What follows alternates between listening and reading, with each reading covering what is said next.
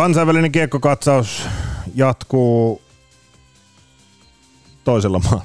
Äsken käytiin Venäjän läpi, mutta IIOF:n tunnareilla mennään aina sisälle. Koska tämä ohjelma ei missään olosuhteessa ole René Faaselin hyväksymä. Laitetaan luurit kiinni. Käytiin Venäjää tuossa läpi ja erilaisia pelaajia. Toinen oikeastaan mikä, koska saan päättää tässä kohtaa, koska oli liukujen takana, niin slaaviosasto ei kyykky, vaan ne pelaajat ja kansat, Slovakia ja Tsekkiä, Tsekkoslovakia sitä kautta.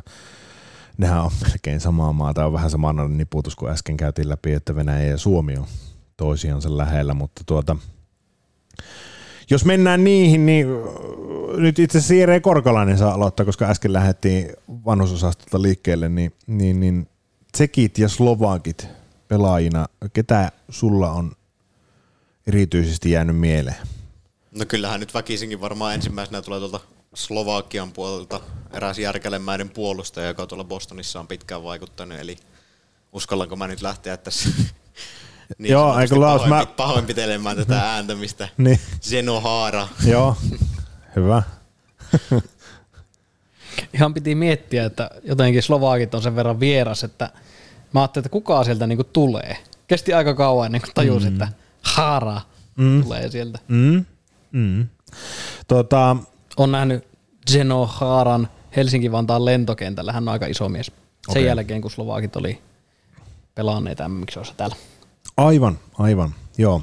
Siinäkin jonkunlainen kansallistunto, ainakin Slovakeilla tuntuu olevan. Mä rehellisesti sanottuna täytyy myöntää, että ei ihan hirveän tuttu ole tämä aikakausi, kun asiat muuttu, mutta kyllähän niinku, sikäli kun oikein muistan, niin Tsekkoslovakiankin kärkipelaajat 80-luvun lopulla esimerkiksi niin oli slovakitaustaisia.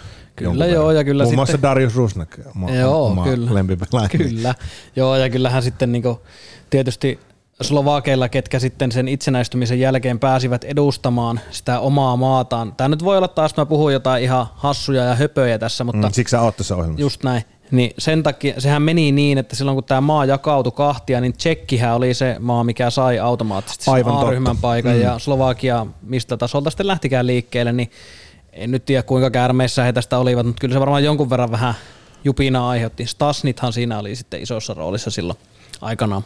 Niin, ja eikö he käynyt sitten pelaamassa niitä kävi alempien sarjojen jo nostamassa. Sillä tavalla, että se nousu tapahtui kyllä, melko nopeasti. Kyllä. Varmaan porras kerrallaan nousivat sieltä sitten ylöspäin. Ja sitten oliko Lillehammerin olympialaiset ensimmäinen paikka, joo, missä he oli sitten niinku semmoisella päätasolla, jolloin taas sitten semmoinen pelaaja esimerkiksi kun Sigmund Palfi kyllä, Ilves kasvatti.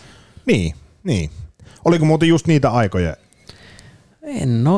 Pitäisi tarkistaa legendaaristi Elitestä, mutta nyt sehän tuossa Jereillä näyttäisi olevan auki, mutta eri suunnat. Mutta joo, siis silloinhan varmaan, tämäkin voi olla taas höpöä, mutta kuvittelisin sen menneen näin, että koska olympialaisia järjestää aina karsinnat, mitä kautta pystyy mikä tahansa maa käytännössä, mikä nyt näissä Kiekkoliiton toimissa mukana on, niin teoriassa pääsemään, niin ehkä sitä kautta Slovakialle avautuneet portit vähän nopeammin kuin sitten MM-kisoihin, jossa joutuu aina kerran vuodessa on mahdollisuus nousta yksi sarjaporas ylöspäin.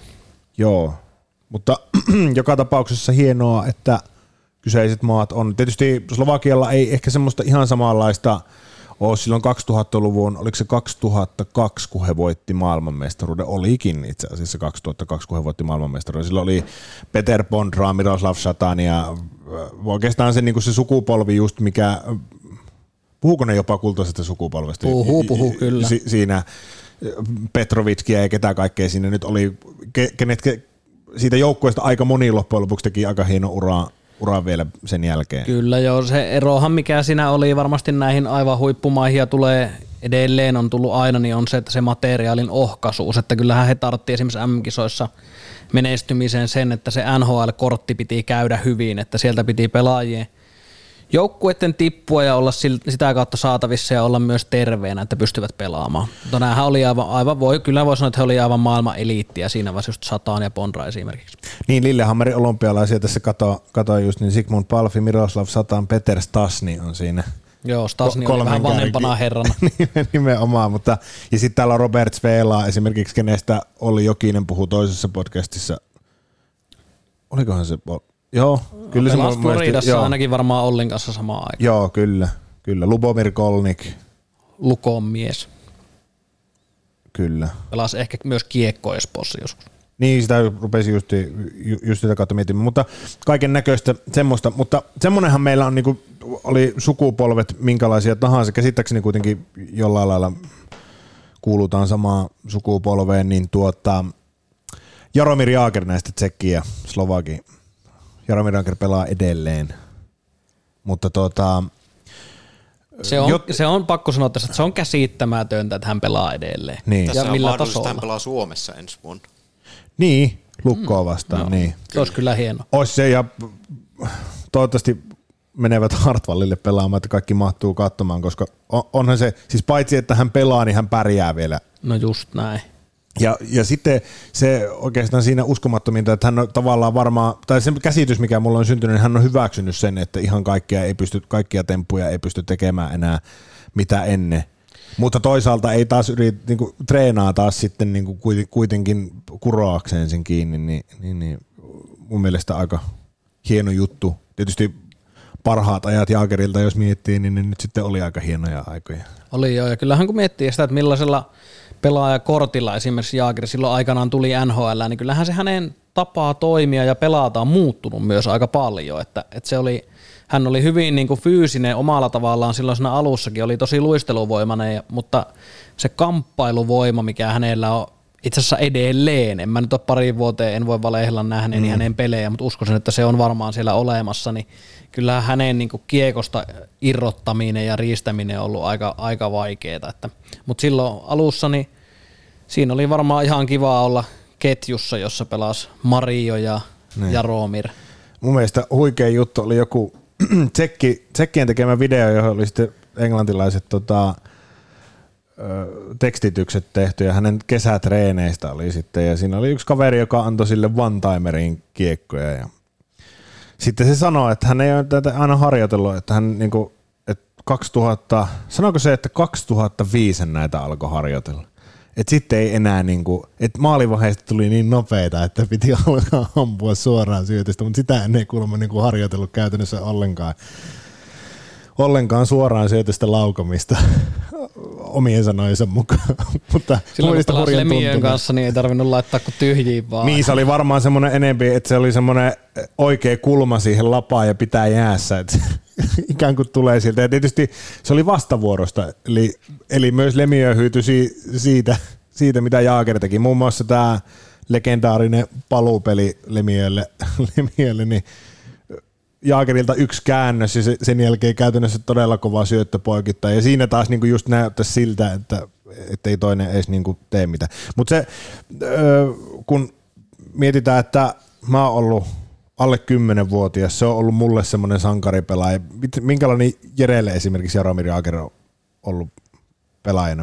Minkälaisena sä sitä muistat? No kyllähän sitä toki itsekin muistaa jonkun verran, lähinnä jälleen näiden kuuluisia NHL-pelien kautta, mutta kyllähän siellä myöskin niitä otteita on MM-kisoissa tullut useaan otteeseen ihasteltua, ja ehkä hän on vähän näitä viimeisiä mohikaaneja niin sanotusta edellisistä sukupolvista, jotka edelleen pelaa, ja se myöskin näkyy sitten siinä pelityylissä just esimerkiksi tuon kaksinkamppailupelaamisen kautta, mistä tuossa äsken puhuttiin, että kyllähän varmaan jääkiekohistoriaa yhtenä merkittävimpänä pelaajana, koska varmaan niin kuin eurooppalaisista, niin voiko sanoa kaikkia aikojen. No, on se ura alkaa olla jo sen mittainen, että 30 vuotta pelaa ammatikseen. Niin. Ja oliko nyt niin hetkinen, että 80, 90, 2000, 2010, 2020-luvulla, eli hän on pelannut 5 vuosikymmenellä ammatikseen jääkiekkoa. Se on aika väkevä suoritus. On. Ja kuitenkaan ei missään ihan niinku hömppäsarjoissa sitten viime aikoinakaan, että on kuitenkin, voi nyt sanoa, että on pelannut Euroopan huipulla. Kyllä, ehdottomasti. Ja pärjännyt. Kyllä, ja pärjännyt joo, edelleen. Kyllä. Se siinä. No entä tsekeistä, jos miettii? Tuossa puhuttiin vähän Slovakiasta. Katoin sen maailmanmestarijoukkueen pistepörssin muun muassa. Miroslav Satan, Peter Bondra, Richard Lintner, Saipa-legenda. Pelasko muuten Lukossakin? Vai Kärpissä? Mähän näen sen tuosta, kun mä painan tuosta linkistä näin. Eli en muista, että olisi Kärpissä ainakaan pelannut, mutta en nyt mene vannomaan. Lukossa. Lukkoahan siirtyi ja Richard Lintner on lopettanut 2015 Dukla-trendsini. Mutta joka tapauksessa siis näitä pelaajia on tämä Mihal Hansus, Stanley Cup-voittaja. Onko peräti Chicagosta? On, taitaa, joo, kyllä. Ja sitten Ladislav Nagy ja Jokerillekin. Onhan sillä Marian Hossa, ei Josef mainittu Stümpel vielä ollenkaan, kyllä. Kyllä Slovakiallakin riittää. On. No ja maalivahtinen toinen Jokerilegenda Jan Lasak. Joo. mutta siis sillä tavalla semmoinen sympaattinen joukko ainakin mun silmiin aina Slovakia ollut. Silloin kun tapahtui tämä valitettava lentoonnettomuus, missä kuoli Pavol Demitra.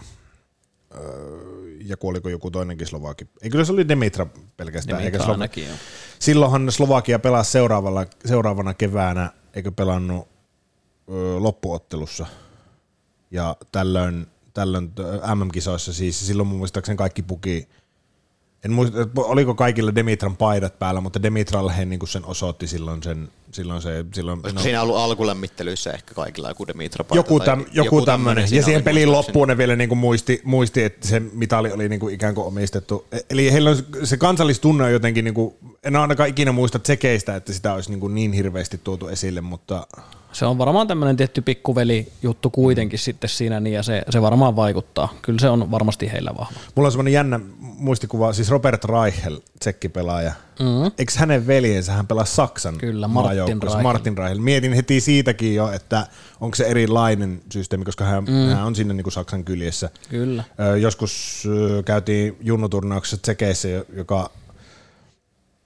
päättyi joidenkin osalta ensimmäisiin alkoholikokeiluihin, niin silloin oltiin niin kuin Saksan, käsittääkseni niin kuin lähellä Saksan rajaa, niin siellähän ihmiset puhuu paremmin saksaa kuin esimerkiksi englantia. Niin jäi siitä mieleen, että onko se niin voimakkaasti, että erottaako se rajaa sitä niin älyttömästi, vai onko siinä... Kyllä se voi olla, semmoista... mutta kyllähän tsekkikin on tosi vahva niin kiekkokulttuuri, että justiin jo itse kun noiden Jypi 94 kanssa oltiin, missä meillä oli ehkä tällä hetkellä maailman kovaa palkkasin kiekkohuoltaja Olli Määttä, eli silloin meillä huoltajana, koska ei pystynyt loukkaantumisen takia pelaamaan, niin pelattiin silloin Prahassa turnauksessa ja se jätti kyllä semmoisen mielikuvaa, että oli jopa junnupeleissä niin aivan huikeita tapahtumia ja huikeita tunnelmaa. Joo, ne oli oikeasti muuten ne pelit, mitä pelattiin. Nyt kun sanoit tuon, niin se oli siis Ceska Lipa oli se paikka, missä me pelattiin. Se oli Czech Open nimellä se turnaus. Siellä pelasi Ruotsista. Mä harmittaa edelleen, että mä en säilyttänyt niitä pelaajalistoja. Joo, samaa. Silloin mitä koska se mulla on semmoinen tunne, että siellä oli aika kovia seppiä ruotsalaisilla joukkoilla. Se oli Brynäs, oli ainakin siellä ja sitten mun mielestä toinen näistä Tukholman joukkueista, joko Djurgården tai sitten tai tuo AIK, niin ne oli todella hyviä joukkueita. Sitten oli brittien joukkoja, joiden kanssa lähinnä keskityttiin nyrkkitappeluun hotellilla, mutta onneksi meistä yksi osasi lyödä.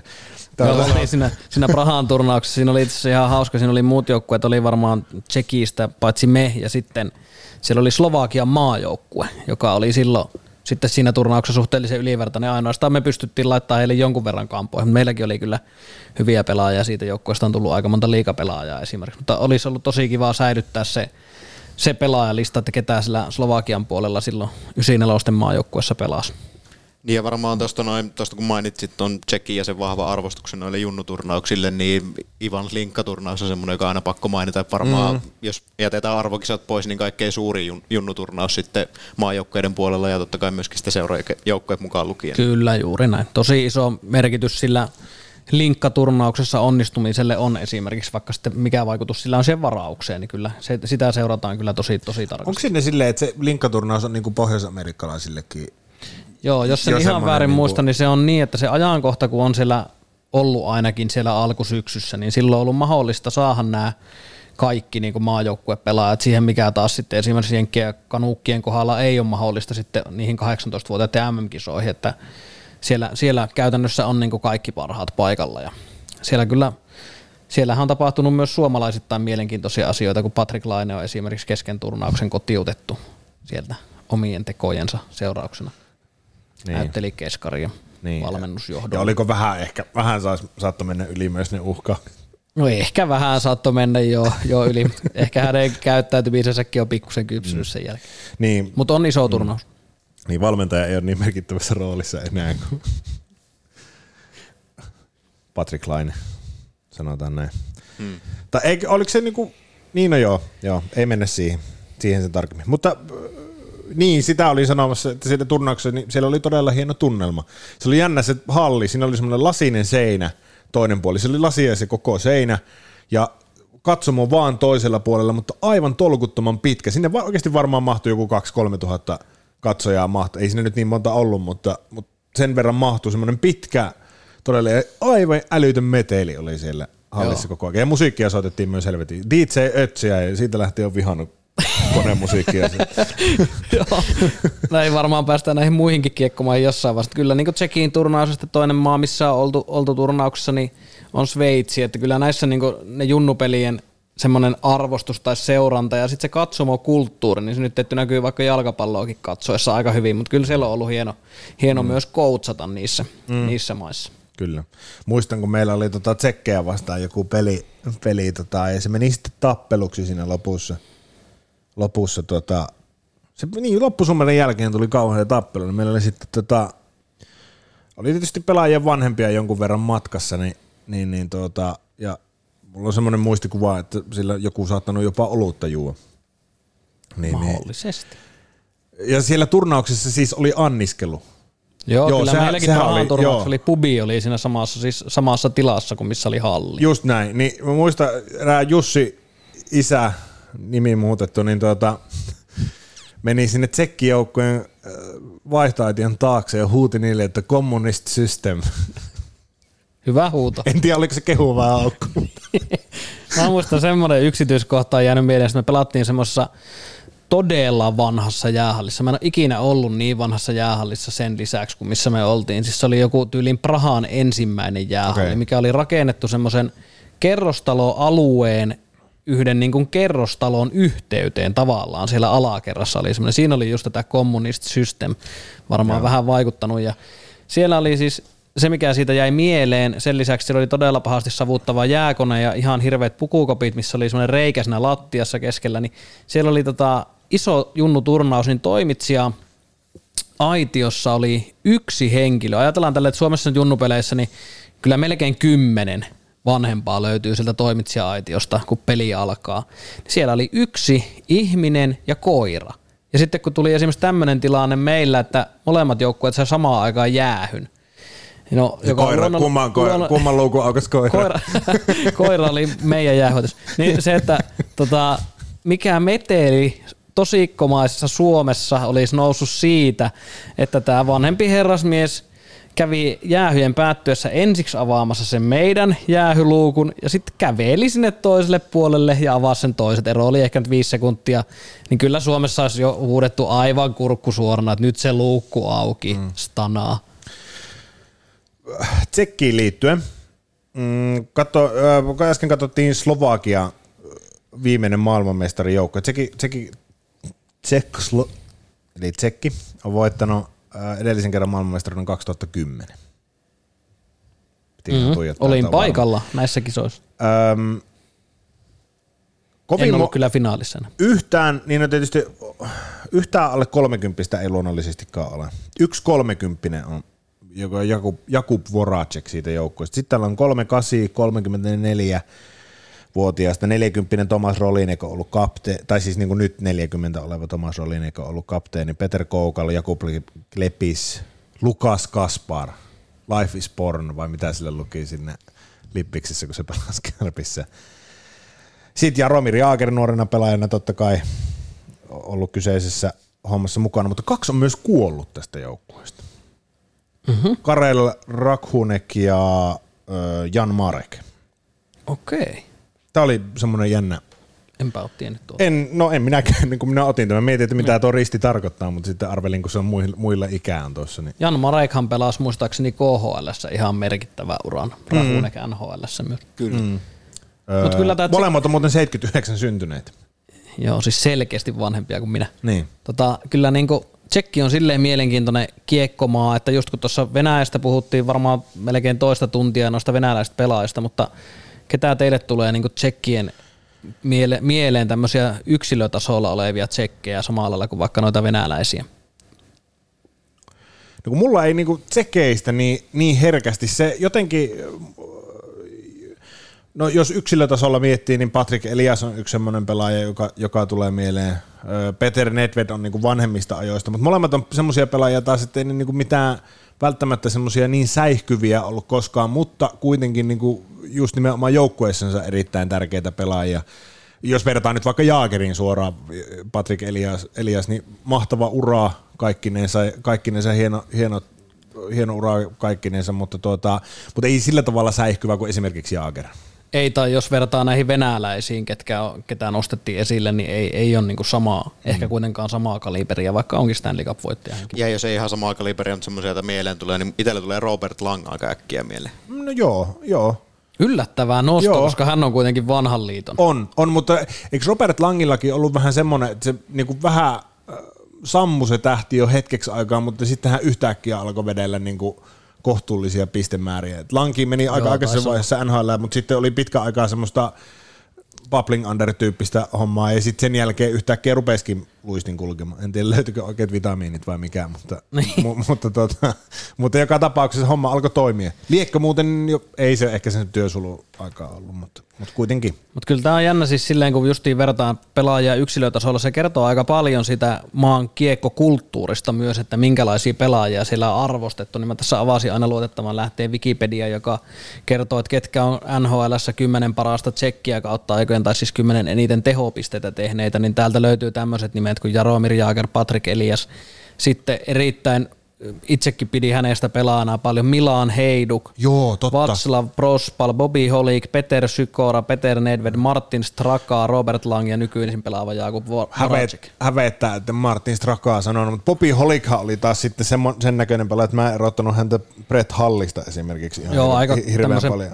Pohjois-amerikkalaistyylisen. Ja kauhea laukaus kyllä, muistakin oli. Bobby Holikilla. Ja ilman visiiriä. Oliko Bobby Holikilla semmoinen tausta? Nyt tietysti tämä on semmoisia asioita, että nämä pitää aina katsoa, mutta sillä väliin kun tarkastat, niin oikeastaan ehkä se kuvastaa sitä tsekkien tilannetta tällä hetkellä, että ketä tsekeistä on tällä hetkellä semmoisia, jotka tuolle listalle tulee nousemaan ihan heti, niin onko David Pastrnakin lisäksi oikeastaan ketään muita, jotka ihan heti olisi sitä uhkaamassa?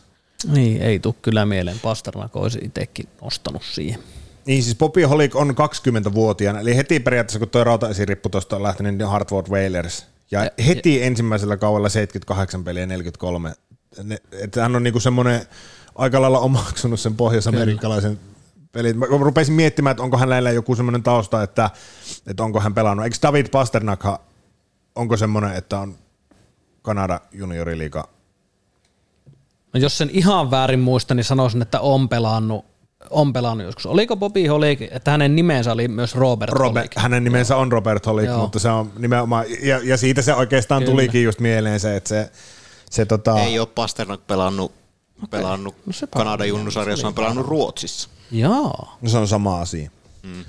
Yhdistetään seuraavassa jaksossa Kanada ja Ruotsi, koska ne on kaksi samaa. Meidän yksi vakiokulje Boston-fani Juha-Pekka Taskinen todennäköisesti hiidettää mut tästä vähästä, että ei ole mennyt. Mutta siitä täytyy tietysti Bobby Holikille antaa arvostusta, että Hartford Whalersissa on kerennyt pelata. Ehkä hienommat paidat ikinä millään joukkueella. Eikö se ollut vihreät? Oli. Ja sitten oli se tupla V semmoinen. Joo. Vähän niin kuin valaan. Joo. Pyrstö. Ja sunhan kyllä pitäisi... nykyinen logo on hienompi. Ai niin, Karolaina. Niin, onhan se oma perän.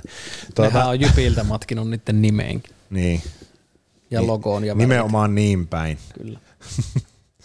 Mutta niin, kyllä noista tsekeistä ehkä, mutta sitten taas Slovakiasta niin tulee paljonkin mieleen semmoisia ehkä säihkyväisiä. Marian Hossa esimerkkinä, itse asiassa ei muuten tullut mainituksi äsken koska hän ei ole voittanut mitään muuta kuin Stanley Cupia, joka on tietysti hyvin vähäpätäinen palkinto.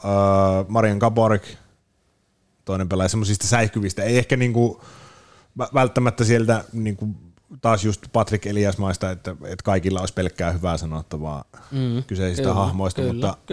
Mutta eikö Marian Hossa valittu Hockey Hall of Fame? Taidettiin valita. Nyt, mikä on tietysti ihan mielenkiintoinen. Vähän yllättäen. Kehen vertasivat? Oliko näin, että Mogilni ei kyseisessä, Alexander Mogilni ei esimerkiksi vielä ole kyseisessä Hockey Hall of Famessa? Ehkä siinäkin on vähän niin kuin semmosia, että joudutaan valitsemaan tavallaan tietyistä kansalaisuuksistakin, että ei voi valita ihan pelkästään siltä. Esa Tikkanen tuntuu olevan muuten jonkun verran katkeräistä, että häntä ei ole valittu Hockey Hall of Fame. Eikä häntä kyllä tule ikinä valitsemaan Hockey Hall of Fame. Tuskin. Stanley Cupien määrä, joo, ei siinä mitään. Mutta se on aika iso juttu Pohjois-Amerikassa se Stanley Cupien määrä. Ja kyllähän Tiki teki aika hyvät tehot usein. Niin, teki sitä, mutta olihan siellä muitakin, jotka pysty samaan. Siinä mielessä. Sitä paitsi se oli ihan ylikylän joukkoja. Ne oli vahinkoja käytännössä. No sitten sanotaan, että viimeinen Edmontonin mestaruus annetaan hänelle siitä isot, ja sitten tämä Rangersin, niin kyllähän niissä oli aika merkittävässä. Pakko muuten sanoa vielä Bobby Holikista sen verran, että hänhän pelasi New Jersey Devilsissä valtaosan urastansa. 2002 New York Rangersin 2 kautta siellä, työsulun jälkeen 2005-2008 Atlanta Thrashersissa, mutta viimeinen kausi New Jersey Devilsissä 2008-2009. Eli hänkin palasi niin kuin sitten, todennäköisesti hän on jonkunlaisen arvostuksen ansainnut myös New Jerseyssä.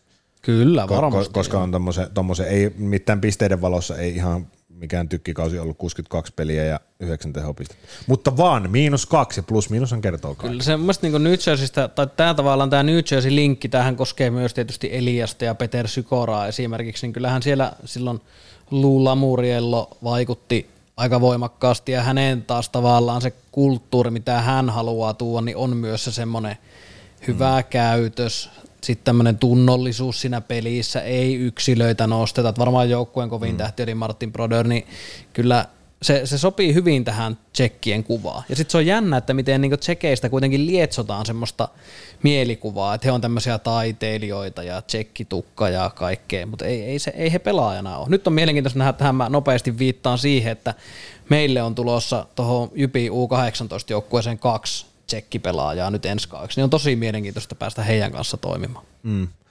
Pakko muuten Lou Lamoriellosta sanoa, että hänhän on myös roudannut Igor Larionovin. Aivan, kyllä. Ja Fetisovin, muistaakseni myös. Niin, ja oliko siinä vielä Kasatonov? Just näin. Joo. Kasatonov tosi aloitti NHL-uraansa muistaakseni, ei aloittanut, aloitti nimenomaan New Jerseyssä, mutta sitten meni tonne Anaheimiin. Mietin vaan sitä, että se on Disneylandin lähellä. Joo. Disney omistama joukkue ja punakoneen puolustaja.